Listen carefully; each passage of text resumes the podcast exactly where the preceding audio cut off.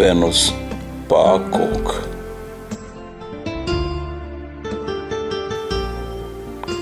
Bëra dashuri me një Venus pa kokë.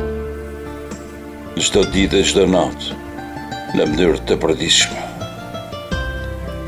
Nuk m'u shter asnjëherë Ereksioni i mendimit, orgazma ishte lumturisht e frikshme.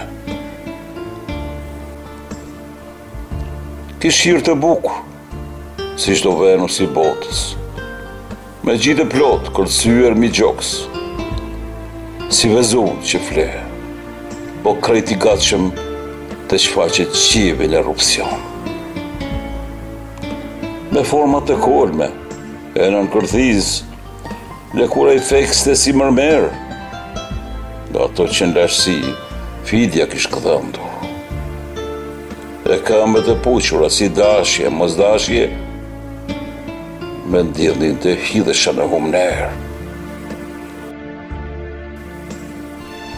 Më duaj më thosh, më pushto, më shtrydh, në ke fuqi të mbash në gjoks lavën time.